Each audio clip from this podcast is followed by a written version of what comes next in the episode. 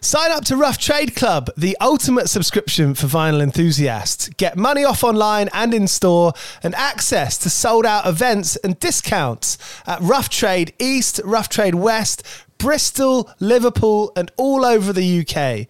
Join Rough Trade Club plus new music to receive an exclusive variant of their album of the month every month. Head to roughtrade.com slash club, and when you use the voucher code club101pod, you'll get a third off your first three months. That's at roughtrade.com slash club, and you can get a third off your first three months by using the voucher code club101pod.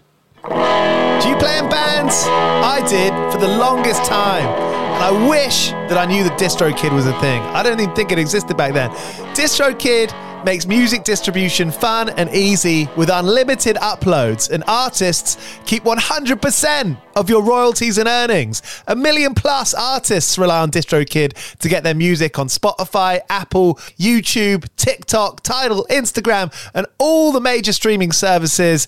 When you get DistroKid, you can see a DistroKid bank and withdraw your earnings. You get notified when you've earned royalties and you can withdraw via the app.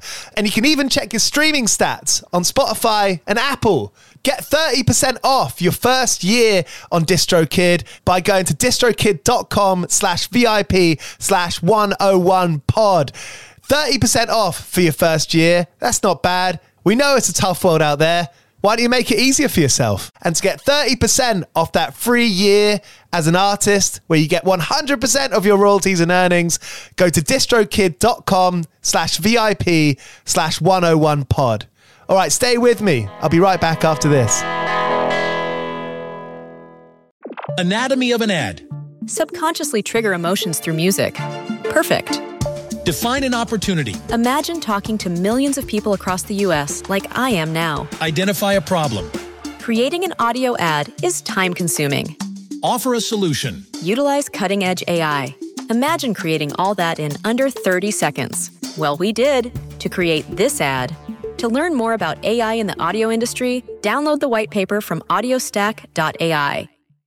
Hey, are you a superfan of Taylor Swift, Jelly Roll, or Morgan Wallen? Are you that song nerd who likes to dive into every little lyric of every little song and figure out what everything means? Do you want to take that a bit further, though? Because I have a podcast called Songwriter Soup, and it dives into the journey of a songwriter and how those people help craft the soundtrack of your life. I'm Laura Veltz, and I'm bringing all of my friends together to discuss our funny little job writing for all of your favorite artists. Listen to Songwriter Soup wherever you get your podcasts. All right, you're listening to 101 Part Time Jobs with me, Giles Bidder.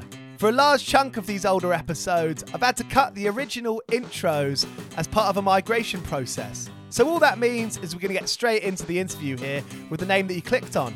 No warm ups, no preamble, just a straight one, two, and in. You ready? One, two.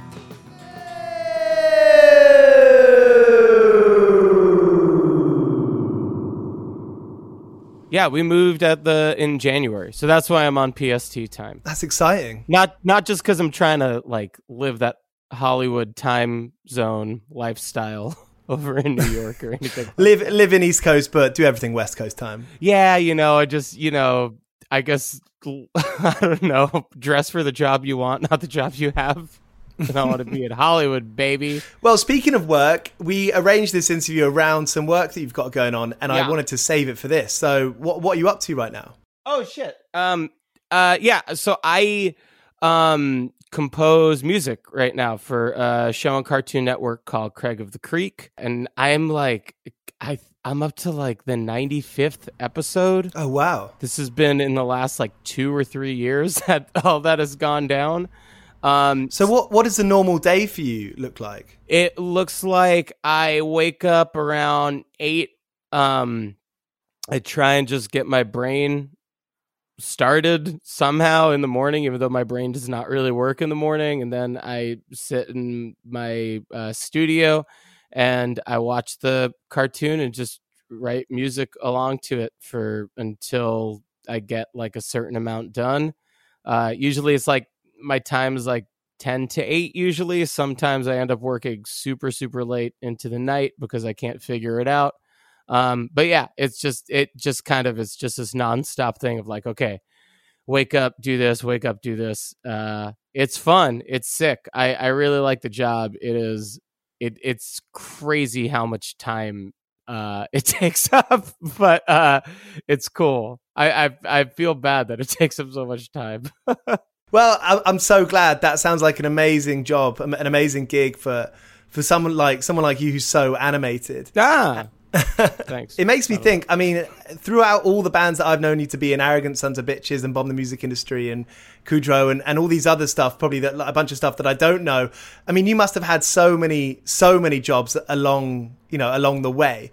What year did Arrogant Sons of Bitches start? Yeah, so ASOB started in 1995, but I was like 13, so I don't I don't know if like the first year or two of that band even counts that much. Uh, but yeah, it started in 1995, and we put out our first record in 1998. Were you pretty? I mean, looking back now, would you say that you were pretty ambitious teenagers? Uh, there was a point where that kind of became the vibe. I think we just, I, we were in high school, so we were just like, let's, we just all wanted to be in a band. I think, like, I, I was in a, like, I was in a band or two before that that were not one was like a ska band that I was playing bass in that I was like very clearly like uh I don't know at the time I, like I want to say it was too punk for it but that makes me look like I'm the good person in this situation where I think I was just like I don't know uh I was in that band for a little bit and then I left. And then I was also in a hardcore band that I started with some friends, but like we never even played shows or anything. So this was just like the band that like I feel like a lot of our friends uh I don't know. We just ended up in, and then after a certain amount of time, I think we're just like, what if we don't break up after high school's done and we keep trying to do it? Uh, and that's kind of when it became like, okay, well, let's figure out how to tour and let's try and do all these things and take it a little more seriously, I guess. It's funny. It's it's easy to be hesitant about that serious word, isn't it? Because what you want to do in a punk yeah. rock band is like the antidote to that. You know, there's there's a level of escapism that you're trying to, you know, just have fun. Yeah, I think that honestly, the period of time that ASOB was taking itself seriously and like uh I don't know, trying just trying to get on good tours and trying to uh, get signed and all that stuff, all like without the help of a manager, all doing it ourselves. But like, I think that that period of time that we were taking it seriously is maybe the only time I've ever taken my punk band seriously. I feel like I learned my lesson after that. That like this just makes it not fun to hang out with your friends, you know? Right. And was that a big lesson for you? Oh yeah, I I've made I feel like I've made a lot, a lot of mistakes. I don't know. I mean, I don't like uh with that. Uh, yeah, I I don't even know if I'd call it a mistake. I think it is just learning. You know, it's something that I wouldn't necessarily do again, but of like. I don't know. Of any regrets I have in my life, I feel like that's at least one that I I learned from and I feel like I came out of uh really kind of understanding what my relationship to music is. You know what I mean?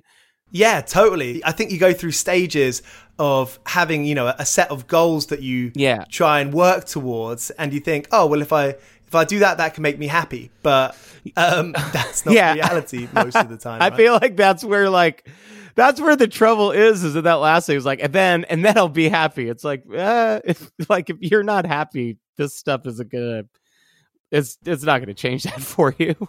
Yeah, I see it in sports a lot when they have interviews with players where you know they, they're asking about their their progress and, and a lot of players will just be like well yeah i'm you know i'm just keeping my head down and and playing you know i'm just trying to yeah. play my best game. Is there a similarity there? Yeah. Yeah sure. Uh, i i think uh, i think athletes have a really interesting parallel with touring musicians because they travel all the time you know I, I think about that when i'm watching basketball and just think like man this band's been on the road for like a week and a half in the middle of nowhere, like running around on a basketball court all night. That's nuts. Uh, yeah, and people are going to analyze your every move, and if you do something different or mess up, people are going to let you know. Yeah, yeah, yeah. Every yeah, that's another thing. Like every every fucking moment is critical in this weird way. Uh, which is like that, and like that's a good thing about like keeping your head down and trying to work and just like not even thinking about it. And that's that is uh, that's how I try to approach it all the time. Like even I mean, obviously I don't it's impossible to ignore when things are getting better or things are getting worse and stuff like that. Um, but like I don't know. I like with bomb. I feel like I kept my head so down and so like in it, and just try to like do like whatever the fucking most radical thing I could think of was at the time. That like I didn't realize that we had a fan base and that we were doing good. I was just kind of focused on like you know, just sending out emails and trying to book that next tour and being frustrated that like people wouldn't write me back and stuff like that, you know? That's funny that you didn't know how many people were listening to it because to me, you were kind of one of the first internet literate punk rock bands, which means you can it's quantifiable data, right? You can see how many people are listening, how many people are downloading from quote unquote. I never looked at them. I like I, looked at him like once. I, I feel like I would look at him like a month after the record came out, look at how many downloads happened. I'd be like, oh shit. Uh, and then I would convince myself that like that can't be right, and then I would just like move on from it. Uh, but it was before like people tracked like streams and shit like that. You know what I mean? Yeah. Like, I feel like I don't know. We if we if I told you like we had like 10,000 people uh, download scrambles like the first whatever it came out I like you wouldn't have any context for whether that was good or not. Like I sure didn't. When I would see those things I'd be like, well, that seems like a lot, but is that a lot? Who cares? And then I just never would look at that stuff again. I suppose the kind of orthodox way of being in a band and deciding how much work you put into it or how much time you put into it depends on how many people are listening, how many people are downloading or coming to the gigs. And in that sense, you've got two legs that are interdependent for each other to exist kind of like what you know one needs the other. Sure yeah but uh and but i mean in, in that context like i don't know i feel like it's nicer for the people who are who are listening to be the other foot because you're kind of all in it together you know? I think that there's a way to approach it where the other foot is like is either press or management or all these other things that kind of like uh present your music for the world uh, and that's kind of what helps it take off and i, I don't know I, I feel like i i i'm very fortunate and i much prefer like that it's kind of it feels like all of us are just in a place together when we're at a show you know what i mean? Yeah i feel that and you're just so good at making that environment. In recent years have you sort of leaned towards more you know that that professional leg of press and, and record label stuff. Oh yeah. Like especially yeah definitely. I think like since uh as a solo artist uh i signed to side one dummy. Uh that was definitely like this weird uh leap of faith into something that i uh i was just like I, I like i knew aspects of it would make me anxious um, but at the same time, I was getting older. And uh, I don't know if you've ever heard this phrase, but YOLO, baby. So I was just like, fucking whatever. Let's see what happens if I try and like do this thing where like I, I am actually doing press for a record and have people promoting it and stuff like that. Um, you've had friend, you've had friends on that record label though, and you know someone like Jamie Coletta. I'd heard of her because she was yeah. such a good press person. She was she was working at the label at the time, right? Yeah, uh, Jamie Jamie was a huge reason. Uh, is a huge reason uh, that like I ever even had the confidence to like tell anybody else about my music. Like just those conversations that we had very early on at Side One, because I like I didn't know who Jamie was at all. And I was going to ask my friend Talia to do press on the record. And side one was basically like, well, we have this in house publicist. You should use her. And I was like, okay.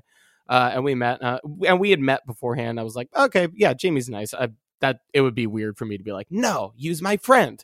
Uh, so, and like some of the first conversations that we had with each other, uh, I don't know. She just made me feel okay about, I don't, maybe about being I don't want to say being proud of my music because that feels like a very strong statement, but just like feeling like I made a good record and and, and like not feeling stupid for wanting to present it in just a very honest way. You know, uh, I feel like a lot of people, uh, I don't know. I, I feel like in general, there's just this vibe of like, well, what angle can you work to like get this into this outlet or to have it skew more indie or have it skew more like hot topic or like fuck or whatever. And those were not conversations that we had. I feel like if I'd spoken to somebody who was like, all right, let's, we need to have your press photos be this way or this way or whatever, uh, I might not have really, I don't know, I might have just be like fuck this and just like not not tried at all and not done anything else. Been like that was a weird experiment you know? There are some people that can just help you frame yourself into Yeah. something that you do like and frame your art to the outside world in a way that you agree with. Yeah yeah. It's uh it's interesting because at the end of the day you're selling something and like uh that's just something that i've always that with music especially I, I've i've always just felt conflicted about about like turning uh you know turning something that is just something that i'm hopefully making from an honest place within myself and trying to parlay it into this uh capitalist system that i think is flawed and fucked up you know I can I completely understand. I mean, it's it, that that that angle comes up in these chats all the time because you know you're trying to do something that you love in a way that you agree with, and and that's a battle sometimes. Speaking of uh, Jamie Coletta, Jeff, I uh, I got bitten back in the day when I was when I was playing in Jeff when I was playing in Great Cynics. I got bitten. uh, Oh. the Oh, email yeah. the email chain by saying that um, something that I, I thought the label was too big for us. You or I- did say that. didn't re- you oh, did say oh, you no. thought they might be too big for you. I feel like it was something that was condescending. I don't remember, but I remember being like, "Oh, that's not good." Well, maybe it's not too late to say sorry. Speaking of mistakes. I think so. You can say you're sorry. I don't remember what it said though. I just remember being like, "Oh shit, that's not good." Oh man, you got to be careful about that email chain, don't you? yeah, I I uh I'm very thankful for the Gmail undo button. I use it frequently. I know I know the second I hit send that I'm that is not ready to go yet. I, I like edit emails like for 20 minutes even if it's just writing back and saying hello. I feel like I fucking hate email. It stresses me out. When I when I think of Jeff Rosenstock, when I think of you, I think about how much time you must have spent on emails What do you mean? because the internet's your tool. Like that's your that's your concept. Well, yeah, but I mean, well, sometimes it was fun though because, like, especially with bomb stuff, like, uh, and this is great because we're talking about jobs. Uh, like, I would, I had a BlackBerry, and while I was like at work, I would just like be working on my computer with one hand, like scanning in photos and stuff, and then like with the other hand, like underneath my desk, be on MySpace and like writing people back and be like yeah, we could play this. Yeah, we have that date available. We want to play Cincinnati. Like, what do we do? Can it be an all ages show? It's just like booking tours while I was working at the same time. Uh, Like a true professional. that was one. Yeah, that's a job that I had. It was a temp job at a um, book publishing company called Dover Publications. Uh, and it was sick, man. Any graphic design job I ever had, I was just like, I'm in heaven. I love doing graphic design, and it comes pretty easy to me.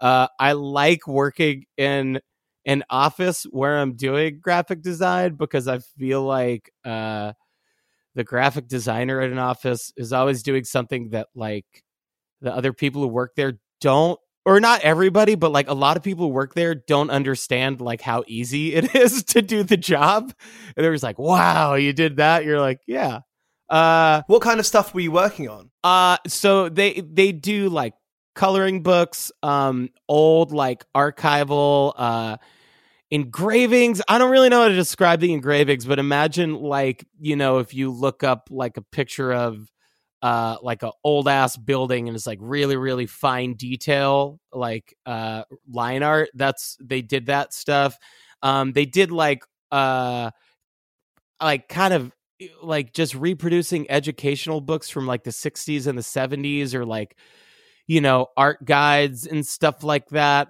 um I had like a really weird photo series. I'll I could probably fucking find it. I don't know how to find it. It's somewhere in my email, but like scanning in like photos of just naked people like playing leapfrog with each other just so you could get like a a visual of the human form. Fascinating. Uh, that was something. It was it was just like yeah, it was just a standard ass book job. Uh, it was fun though. I, I like the first time, the first stretch that I had there as a temp. Uh, I got to do a lot of like developing photos in the uh in the dark room uh just to see if like the blacks were good or see if all the contrast came out like to see if anything was getting lost once it got developed and that was really really fun. I, I liked being in a dark room even though i feel like i wasn't really doing all that much except standing in the dark room waiting for something to get developed. It was like a pretty cool ass aspect of that job for a second.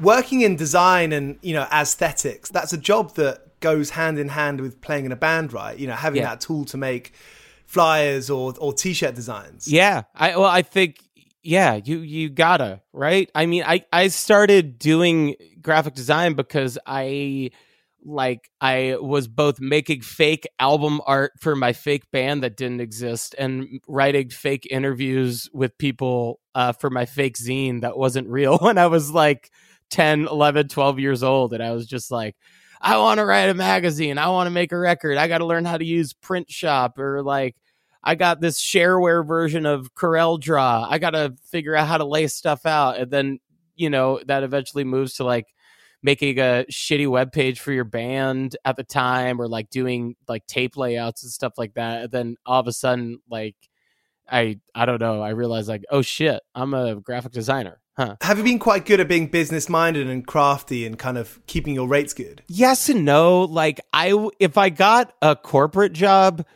i feel like i would just throw out a number that, sounded insane to me.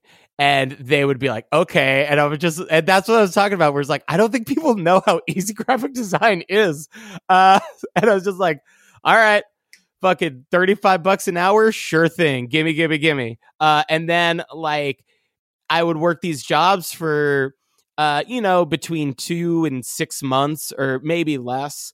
Uh, and then I'd have money that would last me for like two years because I was I'm just a thrifty person. Uh, and I could just live off of it. Like that I the first like that job that I got where I was scanning, which was like the first good one of those jobs that I got, like I feel like after I got that job, I was set for a pretty long time and then once that money started running out and because i'd moved to georgia and then moved, back to new york uh, when i moved back to new york they called me up and asked me if i wanted that job again and i was like this is sick yep thanks so yeah i was i'm crafting it that way but like when it comes to doing freelance stuff for friends or even like trying to seek out my own work i've never known what rate to charge because the rate the graphic designer char- that graphic designers charge to me seems fucking like bonkers and like unfair. It's like how could anybody afford that? So I was always thankful to have like jobs through temp agencies with like at places where I knew that they're familiar with paying this amount and I didn't have to feel bad about taking the money. But whenever it's like a person who wanted a website made, I feel like I'd be like, yeah, okay, 200 bucks, you know? Or and like that's kind of how it was when I was like doing recordings for bands and stuff too. I feel like I don't know, when I was starting out, I would charge a hundred dollars a day, and then like eventually I might charge two hundred dollars for a full day. Just because I was just like, I don't know, it seems crazy to charge for this. I'm having a fun time, you know? And you can kind of see how that turns into a full time job pretty quickly. I mean, where were you at at that point with kind of juggling the band and working those two things symbiotically? At that point, I I was just being in a band is fun, man. Like I I didn't even connect. I and I I've never connected that those that the that my work brain and my band brain were the same thing. So it was just kind of like I don't know. uh, Like when I talk about booking tours like under the table or in the bathroom while I was at these jobs, like it kind of felt like like those scenes in like movies where like a kid puts like a comic book in like in like the middle of the pages of a textbook and he's like ha, ha, I'm I'm not really studying you know what I mean? Uh that's what it felt like to be doing that stuff. So it didn't really feel like work it was fun you know? That's what I wanted to do in my spare time which is is play music and drink beers with my buddies you know Right. But then playing in a touring band in North America is hard, right? I mean, some of those drives are just insane. So yeah, uh, f- like a five six hour drive is pretty normal, and you'll get some fucking massive drives. So there, um, there must have been times for you where you just kind of didn't enjoy it like that. Yeah, uh, you know, there have been, and uh, I feel like, uh, you know, some of those times, it, it, I don't know. I, at the same time, I, there's never been there's been so few shows I could think of, and I I'm just saying that because I can't think of any right now where like as I was playing the show that I was like I don't want to be here. Like even in my darkest moments of like ASOB tours and stuff like that, like I got a lot of joy out of like antagonizing the crowd and like you know kind of harnessing like all the darkness inside me to like play a show that i felt was like it, even if it was really fucked up that it was like really memorable and that it was like something worth doing and something that people that i at least would remember you know? Uh so yeah like there's I, there's there hasn't been like I don't know. There there's times when it gets hard, but there's there's uh I don't know. Yeah, sure. There's times where you don't want to do it. Has anything rivaled playing in a band for you full time in, in terms of you know a career? Nothing real, you know. Uh like I would do there was time I would like make websites in the I if any graphic designer who's in a band is listening to this, they know that like sometimes you just have your laptop in the van and you're working in the van like through like some this is like before mobile hotspots were good. So through like a 56k connection on my phone, just like trying to update websites and stuff like that. Um I've always when it's come down to like, are you going to be in a touring band or are you going to do this job? I've always just chosen being in a band because I, I've I've always just kind of like separated like, okay, so work is how I make my money and my band is the thing that is me. You know, my music is me. It's like it's it's essential to surviving for me. Uh so whenever those things came up, I don't know. At that gra- at that book job, that was a that was fucking dark and lame cuz like before I left for the tour that I was pretty sure I was going to get fired for going on, uh, I had to train everybody to basically eliminate my position there. Uh, that was that was a lame couple of days. when you got the Craig of the Creek job, did that come as a, a sort of fully formed full time thing? No, it it came to me as the pilot for the show, um, and I just I like leapt to the phone when I got the email. I was just like, yes, yes, yes, yes, yes. I want to write music for a cartoon.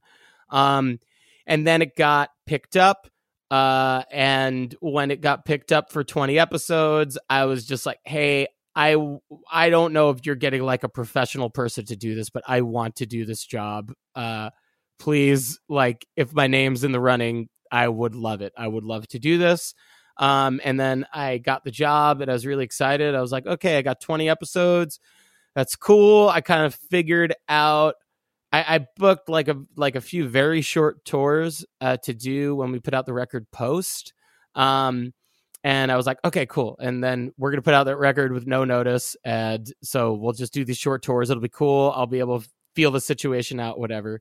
Um, and then uh, like two days after we put out post, I got an email that was like, okay, we got picked up for 80 episodes. Are you in or are you out? And I was just like, this is the job I've always wanted. This is gonna be crazy, but I'm in you know? Excellent. And that required moving to the west coast did it? Uh no but i kind of i mean i did i did a lot of the show before i moved out here. I, I just moved out here recently. I kind of it's just there's a lot of reasons for moving out here. I kind of felt like if i want to keep doing this it would be cool to like meet other people who do this and like i don't know just be around. Like if i ever I don't know. I got my foot in the door of a weird world here, Giles, and I didn't like get here because I have a uh manager or an agent like helping it happen. So I was just like, all right, I don't know if I'm ever to get this chance again. I should probably like move out here where first of all, I have more sp- I'm not like in a closet working anymore, which is nice, and I have family out here, which is nice, and friends out here.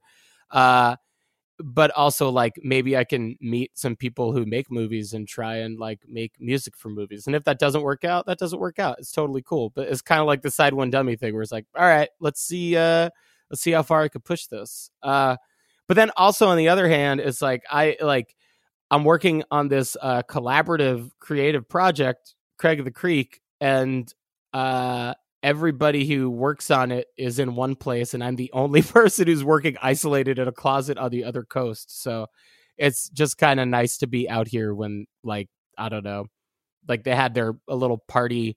They had a little party. They had a party for the 100th episode and it was just cool to be like, "Oh, I could just get in my car and go to that instead of be like feel disconnected, you know?" You say you've got your foot in this weird little world. I mean, what's your what's your outlook and all that right now? I don't know, man. Like I I think just the world as a composer. Like do you know how to fucking become a composer? I don't. Like if I if I tried to figure out how to do this, I wouldn't I wanted to do this. I like asked in the time in between my solo band and Bomb the Music Industry, uh I'd asked the publishing company I was working with, like, hey, help me get jobs writing songs for movies. Help me, like, I want to do this stuff. And I like I scored like a short film that a friend had edited and I scored like a a, a long form Dick's Sporting Goods ad uh, that a friend asked me to do, and that was it. I was like, oh, I guess I'm never gonna do this. So I feel like now that I feel like now that I'm in, I'm just like, okay, I just like I just want to keep doing this. You know what I mean? Has you has your recording setup changed making making music for for the TV show as opposed to your normal solo setup? No, I mean I've upgraded it. That's for sure. Uh, like I have. Uh, I must have. I wonder when I, I I got like a nice interface. Um, I uh I've gotten a lot of like very good orchestral samples that were pretty costly, but I think that they improved uh my work for the show tremendously. Like I don't really think I'd be able to make a believable orchestral score without the stuff that I've mm. got. Um, but it is like, oh, it's still the same fucking computer that like I recorded I look like shit on and That's it's great. still like, you know, it's just my keyboards and stuff like that. I they like I don't know uh I've I've added some outboard gear just cuz I feel like I should learn it, but I, you know, I don't know. The first 20 episodes of the show I did on a fucking laptop with a with a like hundred dollar interface just because I was I wanted to do it that way. you know what I mean? Were you ever scared that they, you know, that it sounded kind of not professional enough to them? Like, you know, Jeff, why did it sound like this? I'm scared every time I said to episode that I'm gonna have that happen. Uh, but I know that like uh, the creators are fans of my of my music outside of this show, uh, and it seem and from what they tell me, unless they're all lying, which does not seem in their personalities to do so. But the crew of the show uh, is happy with the music. So, uh, you know, I dodged the bullet there and they like it.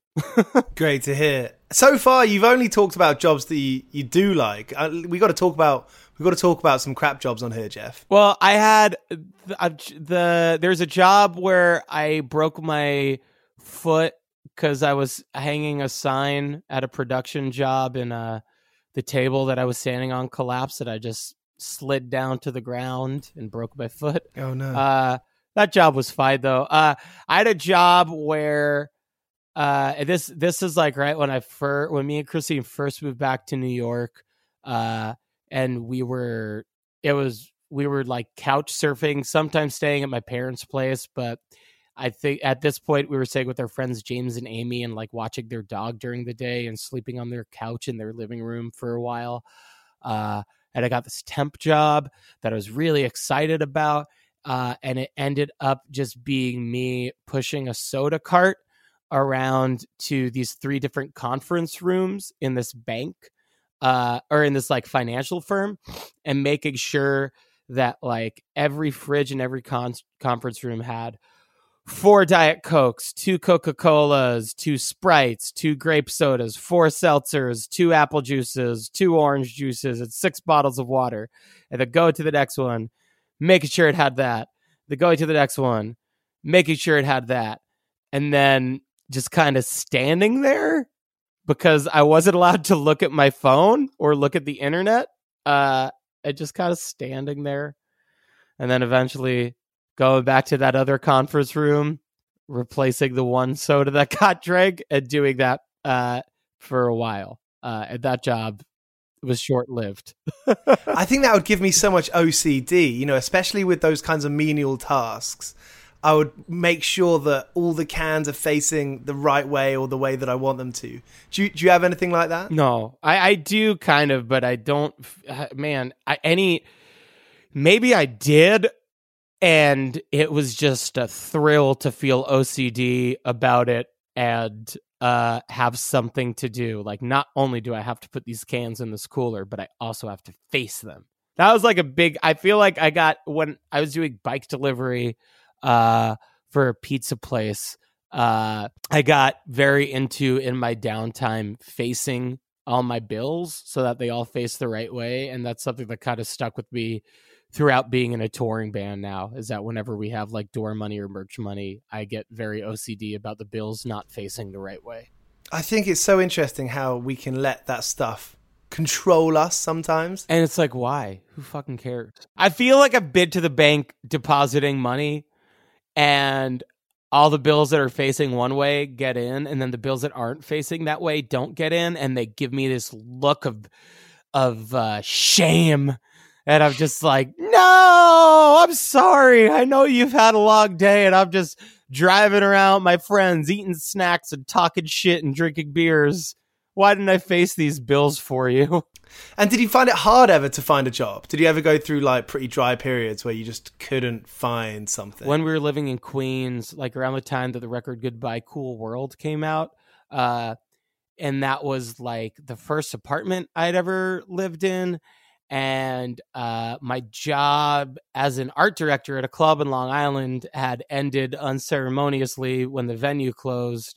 Um, and I had some money saved up and I was good, but it was very much just like, I don't know. I always, I, I was lucky enough to, be able to fake my way into one or two like graphic design jobs where like I worked for a day or two and I would make like a hundred or two hundred bucks uh and pay the bills. I like I or like being on Craigslist and just like oh god, like scouring through these like graphic design gigs where somebody's like, I need somebody to resize 500 photos. I'll give you $50. And then I'd write back and be like, I'll resize your 500 photos for $50. And then they'd write back, somebody said they'd do it for 40. And then I'd be like, I'll do it for 35. And then like not hear back and be like, I'll do it for 30. Like I've had moments like that. Uh, eventually I, I, uh, you know, I, I don't know. Just sometimes, but I, I just have always managed to find the work though when I've when I've needed to. I think, or maybe I'm just, you know, maybe just those weeks of weeks of being unemployed and not being able to find a job. I have like not. I don't have too many memories of them because it's just me sitting on the computer going fuck, fuck, you know. And you must have been doing this for so long. I mean, the last 15 plus years. I mean, playing music isn't, you know, a solid linear life. Yeah, I I think I was really lucky to work at that club in Long Island right when I got out of school, uh, and to eventually like go from my title there being graphic designer and just making the flyers to becoming the art director there, which I think they just did because I asked for a raise from like six dollars to eight dollars, and I or I probably asked for like hey, can I get like 12 bucks an hour? They're probably like, well, and I know for sure they were like, we'll give you $8, half on the books, half off the books, but then also we will call you an art director. Uh, and you and that's your new title. That's what your raise comes with. And I remember thinking like this is bullshit. Like this doesn't change anything. Um, but then on my resume, I got to write down that I was an art director at a club, and I think that that like at the very least like got me into these like one or two gigs where I was like, yeah, I know how to make a website and then just like go and like do a very bad job for a day, get my two hundred dollars, and never get called back again. You know? Do you think it was a, it was a timing thing as well? Because around that time, the internet was starting to take hold of its presidents. and- Yeah, uh, I, I, I think so. Yeah, but I mean, I don't know. I kind of pref- I would have preferred if I only had gotten like print graphic design jobs to be honest with you. I, didn't- I didn't realize until like my last like real graphic design job that like the world of web and the world of print are actually just supposed to be two different kinds of people who are doing that. I just thought you have to do all the things that are on the computer.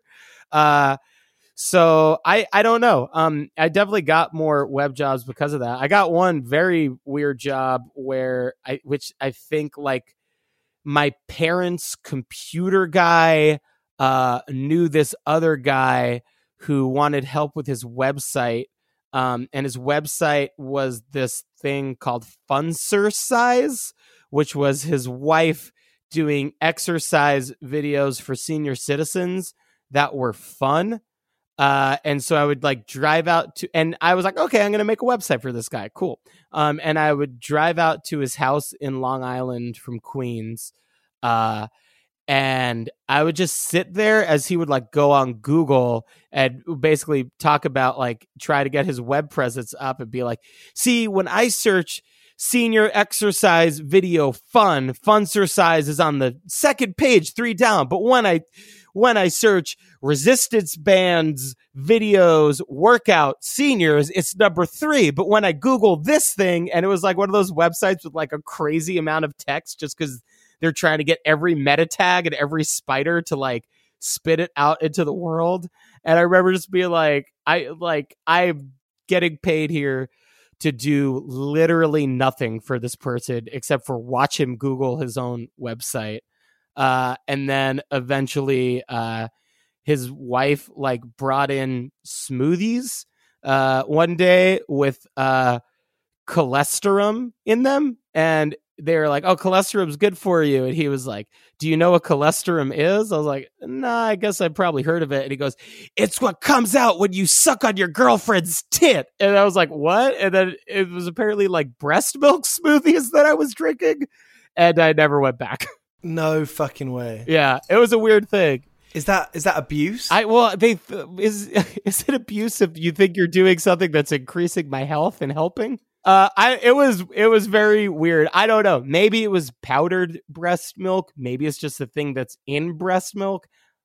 I don't know, but I got freaked and I was like, "Cool, so uh, see you next week." And then I just never went back. oh man, I love just the ditching work stories. I'm a big big fan of the quitting on the spot. Oh. I cold left a job interview once where I kind of basically got called out for like not knowing how to do the thing that I said I knew how to do. It's the only job interview I've ever been on where I've done a good job in the interview. And I was like, oh shit, I got this. And I like, they're like, all right, we're going to run you through a test on Photoshop. in The other room, like, great. And I like went in the other room. They're listening to the Deltron 3030 record.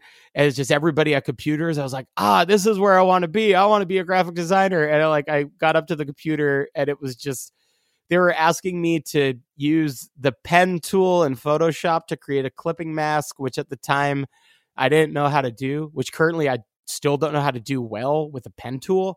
But I just like, I stood there and I was like, yeah, yeah, I got this. And then when they left, I just walked out and I never talked to them again. Christ. What's your relationship with your parents like? I mean, what was it like when you first started touring? Early on, I, I don't know. They probably just had the concerns that any parent has, which is like, uh, are you going to be able to support yourself? You know, um, but I was, so it kind of just, you know, I think they, I think they were always concerned that the other, like, when is the other shoe going to drop? With me like touring and not really making much money and like having these kind of fleeting jobs every now and then.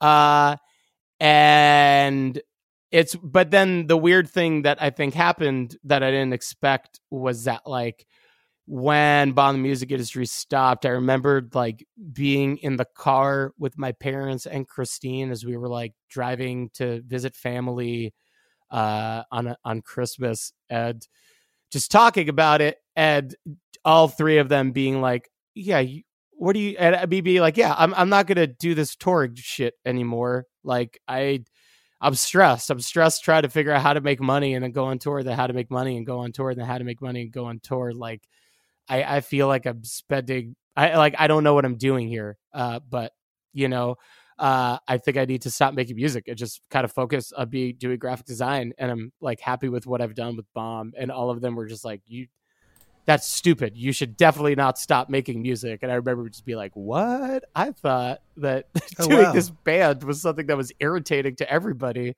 because I've just always un- like, you know, a fucking weird hobo person who's just like, you know, sleeping on floors at friends' houses all across America and then coming home and like, you know, scrambling to find like whatever job I can that that will have me for like a month or two, you know.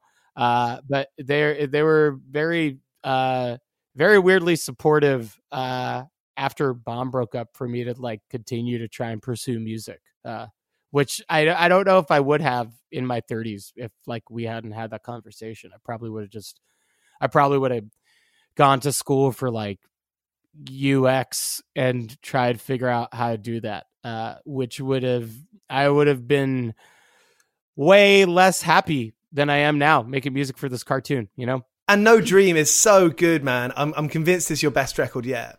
Thanks, Giles. I like it. And it sounds harsh. I mean, it sounds, it's punk. It's a punk one for sure. Which is maybe a strange thing to say because some of the bomb stuff was, was harsh in places, but this has an aggression. I think we just try and make the guitars sound like less less like discernible notes more and more every record. It's just like how many fuzz pedals can we run this thing through?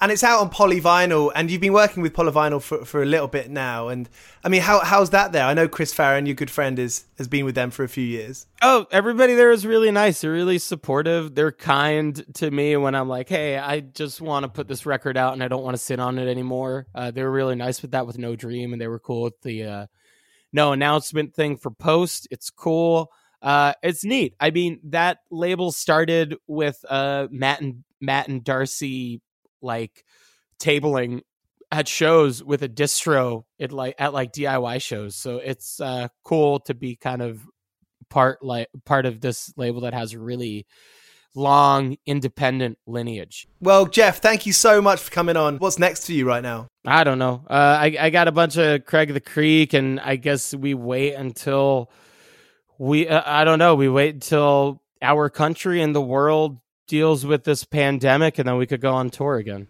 All right, nice one, Jeff. Thanks, Giles. Go back to the dole queue. Please don't tell Pete from the pub because he'll judge me, but I don't mind. I've been paying my taxes on time. I'm not central, not essential. I've never worked for the NHS. Yeah, I've clapped hands and I beat pants. Put away the kitchen utensils now. Don't let your P45 give you chills because we need jobs. We need 101 part time jobs.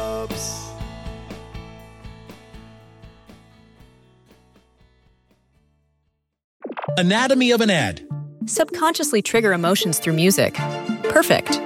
Define an opportunity. Imagine talking to millions of people across the US like I am now. Identify a problem. Creating an audio ad is time consuming. Offer a solution. Utilize cutting edge AI. Imagine creating all that in under 30 seconds. Well, we did to create this ad.